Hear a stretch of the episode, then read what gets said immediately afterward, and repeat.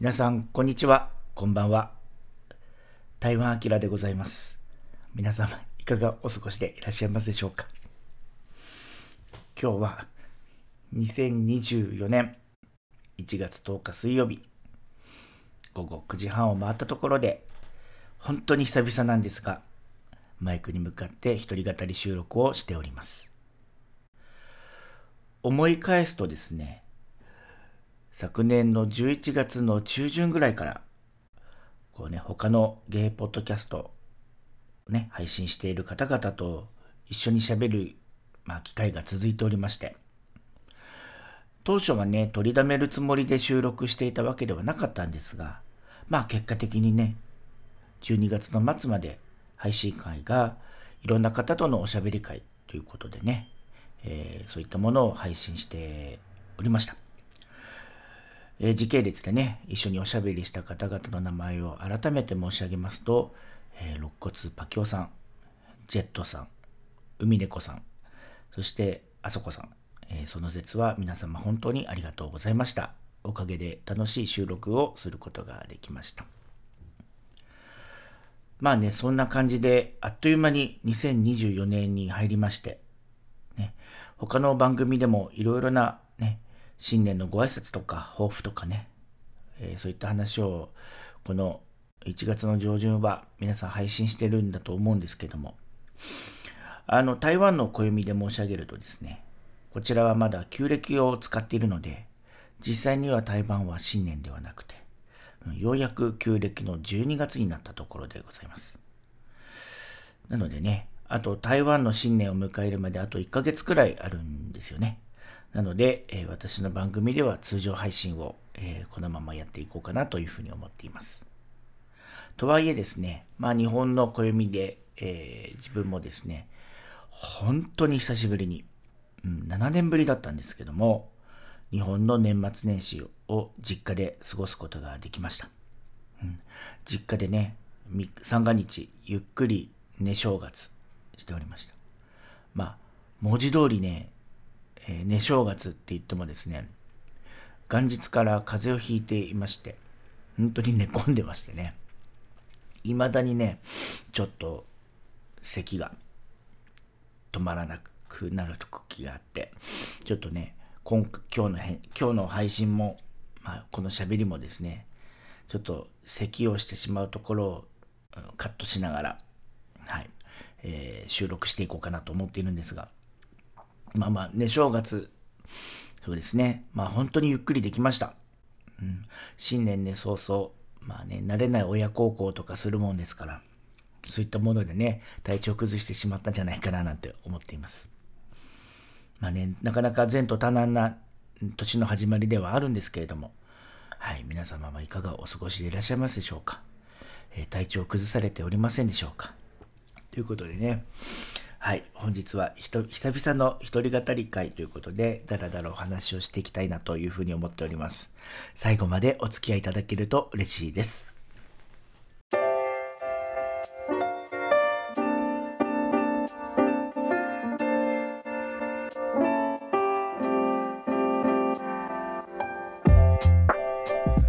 湾駐在独身ゲイリーマンの独り言。このポッドキャストでは台湾に駐在員として暮らす40代の独身芸が台湾での生活や暮らしぶりそれから LGBTQ 関連についてつぶやくポッドキャストとなっております。ということで、えー、いや本当にね久々の一人語り収録を今しております、えー、ちょっとね感覚を取り戻すために少しゆっくりめで、え、今日は喋っていこうかなと思っております、えー、皆さんぜひ1.2倍速ぐらいがね聞くとちょうどいい。いやもしかしたら1.5倍ぐらいかもしれませんね、えー、本当にさらっと、え聞き流していただければと思います、はい。そうね、もうね、1ヶ月以上一人語りをしていないので、うん、こうお話をしたいことは山ほどあるんですけども、まあね、ちょっとね、時事ネタとかね、そういうのも、えー、旬な時に話しておかないとね、多分、あのどんどんどんどん、えー、話すタイミングも、それからね、リスナーの方も聞くタイミングもね失ってしまうかもしれませんので今日は何といってもね最初にとっても真面目な話、えー、台湾総統選挙の話をね していきたいなと思っています。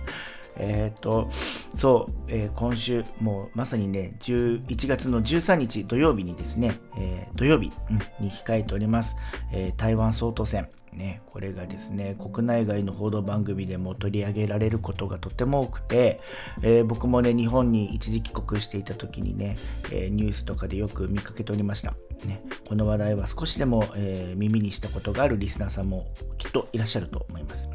はい。まあ、台湾総統選挙はね、えーと、こう2期8年務めた、えー、蔡英文氏の、えー、後任として、まあ、誰が選ばれるのかっていうところが今非常に注目されているんですけども、まあ、現在の、ね、民進党政権が、まあ、続投するのかはたまた、えー、野党第一党の、ね、国民党が政権を握るのか、ね、もしくは、まあ、第3のね、えー、政党が、まあ、ちょっと勢力としてはそんなに強くはないんですけども、えーね、もう一人ね、出ている、あの、立候補していまして、こういったね、第3勢力がね、えー、キャスティングボードに担うのか、えー、こういったところが大変注目されております。うん、まあね、あのー、誰が選ばれるかということは、すなわちですね、えー、新政権が中国との関係がどういうふうになっていくのか、えー、などなどね、本当、えー、この総統選はですね、今後の台湾の、えー、を占うですね、非常に重要な、はい、選挙ということで、えー、各、まあ、世界中からですね、えー、非常に注目を浴びているわけです。まあ僕はね、あの台湾政治の専門家とかでも全くありませんしね、そもそもあの台湾は外国人が、えー、選挙権を持たない、えー、地域なので、えー、どうしても、うん、こうちょっと第三者目線でね見てしまうことが多いんですけれども、うん、あのまあそういった部分ともう一つそれから自分がセクシャルマイノリティの立場ということでね自分の周りにいる友達、えー、それからですねまああのまあ、外資系企業に勤めてるってこともあるのでそのその周りに働いている、まあ、台湾人の同僚っていうのもですねわりかしねこうリベラル思考の人が固まってるんですよね。だからそういう人たち、まあ、友ゲイの友達だったり同僚の人とこの台湾総統選挙のことを話すとですねなんとなくこうグリーンパーティーいわゆる民進党支持者の人が多いようにどうしても見受けられるんです。なんですが実際のこうなんていうか選挙のねこうなんだなんだ支持率っていうんですか？をこう報道番組とかで見るとですねこう民進党現在の与党である民進党それから野党第一党の国民党の支持率っていうのがですね本当に数パーセントぐらい、うん、34%ぐらいの違いというふうに、えー、報道では今のところ出ています。なのでこの調査結果を見る限りではですね完全にこう、えー、野党と与党のこう、えー、バランスっていうんですかすごく均衡していると。ということでですねこう自分が、うん、普段生活しているエリアっていうのかなとかこう友達っていう部分と実際のこう政局、まあ、あの世論というのがですね結構食い違ってるんだなっていうことをですね目の当たりに、えするわけですよね。この辺りやっぱりあの自分の目の身の回りだけをですね見てるのではなくてこう本当第三者目線でですね一歩引いて政局を見る必要があるんだなというふうに改めて思うわけです。うんまあ、いずれにしてもですねこの土曜日の未明には、えー、体制が判明してますのでこの行方をね注意して見届けていきたいなというふうに思っています。具体的にですね今回この、えー、台湾総統選挙で、えー、与党それから野党、えー、それぞれね全部で3人の候補者が今、え戦っているんですけれどもまあ大まかにねこのうん立候補者っていう人たちを見るとですねまあ元、えお医者さんであったりとか元警察官であったりとかですねすごく貧困法制というかですねすごく真面目に、うん、あの台湾のためにこう、えー、仕事をしてきた人っていうのが立候補してるんですね。で大体ですね10年とか15年ぐらいこう、えー、例えばまあ、地方都市であったりとか新兵とかですねこの割と都市部に近いところで市長を経験していたりとか、えー、まあ、そういう実際の政治の現場では10年から15年ぐらい、えー、経験されている人が今回は、え立候補しています。そういう意味でねこうやっぱりこういった立候補者の経歴を見ているとうんどっちかというとですね、うん、エリートというか、うん、あの台湾の中でもこう中盤よりも上の方に、ね、位置するような人たちが、えー、立候補しているように見えます。うん、つまりはですねこう低所得者とかこう本当に一般の人たちの民意っていうのをですねどれだけ、えー、拾えているのかっていうところもですね、えー、気になるところではあるわけです。あの相当のこう候補者はですねこう副総統もですね合わせて、えーまあ、一緒に支持をですね訴えていくわけですけども特に民進党の副総裁のですねシャオさんというのはですね、えーまあ、アメリカでね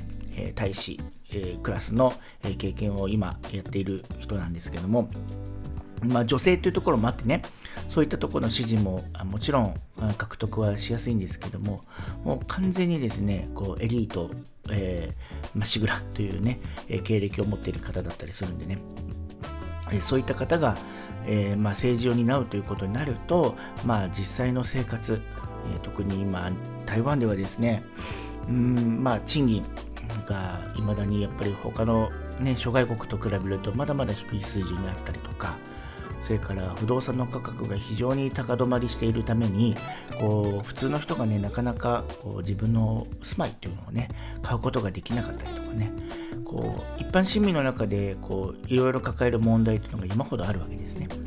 で一方でこう我々こう外国人とか諸外国から見るとどうしても、えー、中国と台湾の関係ってところにね、えー、非常にこう注目を集めるわけでしてこう本当に内外国内政治それから国際、えー、国外政治のですね、えー、まあ、その注目を集める部分っていうのがですねこんなにも違うんだなっていうのを、うんまあ、外国人目線なんですけどもね非常に、え、感じることがあります。だからこうどれだけ、うん、こう国内の国民、まあ、いわゆる台湾のねあの民意をねどれだけ拾い上げてるかっていうところがねなかなか見えづらい、うん、っていうのが正直なところです。もちろん相当が決まったことで生活がガラッと変わることはありませんし、うん、それからどの政党が、えー、今後のね政権を担うにしてももういきなりその日からね中国との関係が悪化するってこともとりあえずなさそうです。うん、もうどの候補者もですね、えー、努めてですねこう大陸側をまあ、刺激しないようにですね、えー、トーンダウンしている部分もありますし、うん、もましてやね、大陸側も、うん、特にあの、えー、習近平さんがね、いろいろ強気な発言もしていますけれども、じゃあ、どの政権が担ったとて、うん、いきなり攻め込むとかね、そういうことは、ま、ないんでしょうね。まあ、一方でね、こういろいろな挑発っていうのは続いてるわけです。うん、つい2日前もね、あれでしたよいきなり仕事中に携帯のアラームが鳴ったなと思ったら、えーと、中国本土から衛星を飛ばして台湾の本土をねこう大きく超えて、えー、ミサミサイルというのかな、え、飛んでいきましたみたいなアラートが鳴ったりとか、うん、それから、ま、日々ねこう、えー、中国のね国防軍のね飛行機が台湾本土のねこうの上を、えー通過していったりとか。そういった、まあ、あの挑発とも取れるような行動っていうのは、まあ、本当に多く見られるんですけども。とはいえね、えー、それをやったら、まあ、間違いなく、え、台湾の世論はねもう独立とかねその台湾がね中国からどんどん離れてしまうようなね遠心力に変わってしまいますのでねそういうことはまあいたずらに起きることはないんだろうとは思っていますけれどもとにかくねあのまあ我々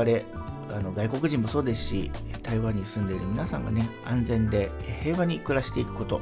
え、これがねもうとにもかくにも第一義、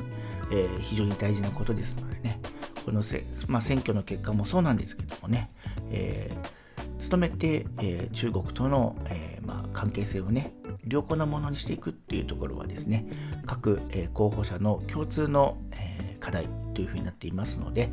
えそのあたりはね、え注意して見ていきたいななんて思っています。うん。はい、勢い余っていろいろちょっと真面目な、えー、総統選の話から、えー、枝話をまず繰り広げておりますけれども、え、ちょっと個人的なお話に、えー、ね、話向きを変えたいと思うんですが、うん、あの、ちょうどね、昨昨年の12月から、え、私、台湾キラ、台湾生活6年目に、え、入りました。いやー、ほんとね、こんなにね、長くいるとは思ってなかったです。うんまあ、あの過去の配信とかでもね言ったり言わなかったり、うん、なんですけどどっちかといえばねもう3年4年ぐらいでもう早々と台湾からいなくなるんだろうなぐらいに思ってたんですよ。うん、まあ、あの台湾が嫌いっていう意味ではないんですけどその、まあ、仕事でね台湾に来て、うん、ある程度のこうやり遂げる期間というのが3年4年ぐらいで見えるだろうみたいに思っていたので正直ね、6年目に入るまでまだいるっていうのはね、全然想像してなかったんです。なので、あのー、最近はね、お見送りって言いますか、本当ね、周りの人がどんどんどんどん気にしたりとか、違う国に行ったりとかで、若干ね、寂しい気分にもなったりします。まあ、この辺り半年前のね、はえー、配信会でもちょっとおしゃべりをしていたこともあったんですけどね。いや、これがまだ続いてるんですよ。この間ね、うん、台湾南部の、まあ、高尾っていうところにですね、まあ、有名な日本人シェフのレストランがあって、で、そこがなかなか予約が取れなかったんですけど、まあ、やっとのことでですね、12月に予約が取れて、ちょっとそこの食事をしに行ったんですよね。で、まあ、なかなかね、来れる場所でもないし、台北からすると時間もかかるけど、のやっぱり有名なだけあって美味しかったし、うん、ここはね、日本人のシェフっていうことで、こう、同胞のよしみっていうのもあるし、なんか個人的には今後も応援していきたいなぁなんて思って楽しく食事をしていて、それで食事が終わってからね、ちょっとシェフとおしゃべりする機会があったんです。で、まあ、なんだかんだね、いろいろ喋ってたらですね、帰りがけに、いや、実は年内でお店閉めるんです。まだ正式にアナウンスしてないんですけど、もう決めたんですよ。なんて言われてね、ええーってなっちゃいました。こうね、自分はイメージ的にはね、そのレストランは割と流行ってると思ってたし、うん、味も抜群なのでね、なんでなんで？って思ったんですけどね、まあその深い事情っていうのはその時の、まあ、おしゃべりではね、なかなか聞くことができないわけですけども、まあね、その後もね、その方とはちょっとお話をしていて、まあ、もしかしたらね、また再起を図って台湾で一旗、えー、旗あげるかもしれないし、なんてことも言ってましたけども、まあ、いずれにしてもいろんなタイミングでみんな今、台湾を離れる時期なのかな、なんて思うようなエピソードでもありました。そしてね、えー、まあ、本当に1回しかご飯食べてない分際でね、そんな勝手に応援なんて言ってるのも、はらはら勘違いも甚だしいんですけども、ただやっぱりそういうね、名前を馳せた、えシェフのね、今後の活躍も期待したいななんて思ったりするし、こうね、ぜひぜひその方がね、まあ日本なのか台湾なのかわかんないけど、また、えー、違うところでね、活躍してもらえれば嬉しいななんて、えー、思ったりします。でね、ここ特に台北なんかもそうなんですけどコロナが落ち着いてからですね本当に多くのレストランとかバーとかオープンしてるんですけど人気店でもね本当に名の知れた超人気店とかじゃない限りこうね長続きしないんです、うん、体力が持たないというかすぐにねお店が終わっちゃったり次のお店に変わっちゃったりしてるんですよね。で、まあ、それにね、輪をかけてね、物価高とか人件費がどんどんどんどん上がっていて、今まで通りのお値段でね、お食事するっていうのが本当に難しい状況なんです。うん。それでさらにね、お店自体は変わってなくても、オーナーが変わってしまって、やっぱりその経営方針が違うとか、えー、いろいろな理由でね、こう、実は、えー、裏で、えー、日本人の方が、こう、いろいろやり取りあの切り盛りしていた部分とかもその日本人の方がね泣く泣く出なきゃいけないとかね、うん、たもとは分かつ人も、えー、いたりして。こうねなんか今までと同じようなところでご飯とかその、うん、食事をね楽しんでるって思ってても実際は結構変わっていたりとか。っていうことがね結構、えー、見受けるようになってきました。うん、なんでねそうそういう状況の変化もやっぱりなんかちょっと寂しいなーなんて思うし、うんまあ、の話を戻すとねこう2023年前半から続いてるんですけどもう前からね、えー、仲良くしていたりとかこう会ってねこうご飯食べたりしてるような人たちがどんどんどんどん離れてしまうのはなんかほんと寂しいななんて思っています。で一方でねいなくなる人がいるってことは、うん、逆に新しく着任されてる方も絶対いるはずなんですけどもねそういう方々の出会いっていうのがうーんちょっとまあ自分があんまり、うん、こう活動的じゃないっていう部分もあったりとか、まあ、自分自身に忙しかったりすることもあってそう出会いがちょっと少ないななんて思ったりします、うん、それからまあ円安っていうこともあってねなかなか旅行でね遊びに来るっていう人もね増えてはきているんですけどもねコロナ前ほどではまだないですしね、うん、早くねなんかまあ円安もそうなんですけど、えー、台湾のドル高っていうのもねこう割とこう旅行者の足かせになっている部分もあると思うのでうん、いろんな国やね、地域からね、多くの旅行者に遊びに来てくれるような、そういう台湾に早く2024年がなったらいいな、なんていうふうに思ったりもしています。で、さっきね、レストランとかバーとか、えー、いろいろオープンしてるんですよ、なんて話をちらっとしたんですけども、まあ、あの、ここ、台北のね、ゲーバーもね、えー、トレンドがちょっとずつ変わってきているというか、うん、以前はね、大まかに言うと、こう西門っていうエリアの,、まあ、その本楼っていうですね、ところで、こうオープンスペースの、まあ、バーがね、いくつもこう連なってる部分があるのが、まあ、一応有名なのと、それからリンセンベールっていうですね、まああのまあ、お姉ちゃんのバーとかも多いんですけどね、えー、そこの中にもいくつかね、こう日本の、え、ゲーバーっぽいこうカラオケバーのね、スタイルの部分と大きく分けるとこの2つのエリアに、まあ、ゲーバーがこう集中して、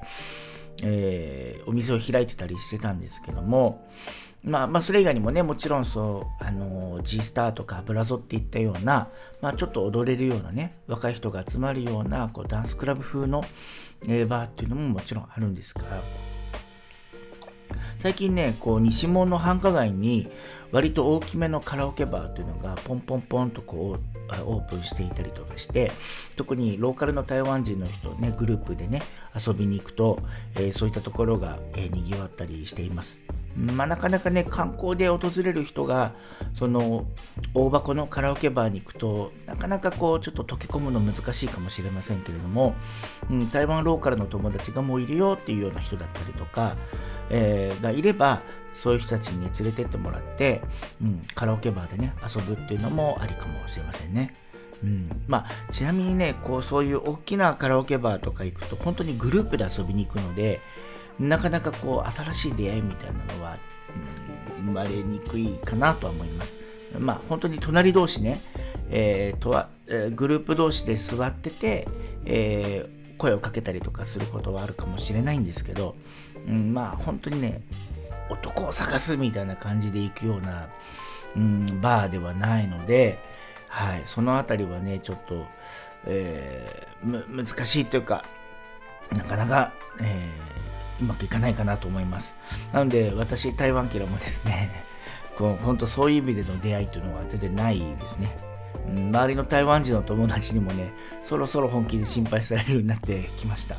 うん、まあね、とはいえね、こう昨年の後半ぐらいから、本当に、えー、3、4週間平均すると、で、こういろんなところに飛行機乗って、うん、遊びに行ったり仕事に行ったりとかしていたのでこうなかなかねこう定期的にこう友達と会うことも、えしていなかったりしてて、うん、そういう意味ではねどんどんどんどん台湾離れというか友達離れしているっていうところもあってね、えー、この辺りは2024年もね入ったところですし、うん、ちょっと気持ちを切り替えて、いろんな友達とキャッチアップしていきたいななんていうふうに思ったりもしています。うん、まあね、飛躍の年、2024年にね、していきたいななんて、えー、抱負じみたことも最後に、ね、述べて、うんえー、今日はね、こんな感じの、えー、だらだらおしゃべり会を終わりにしたいなというふうに思っております。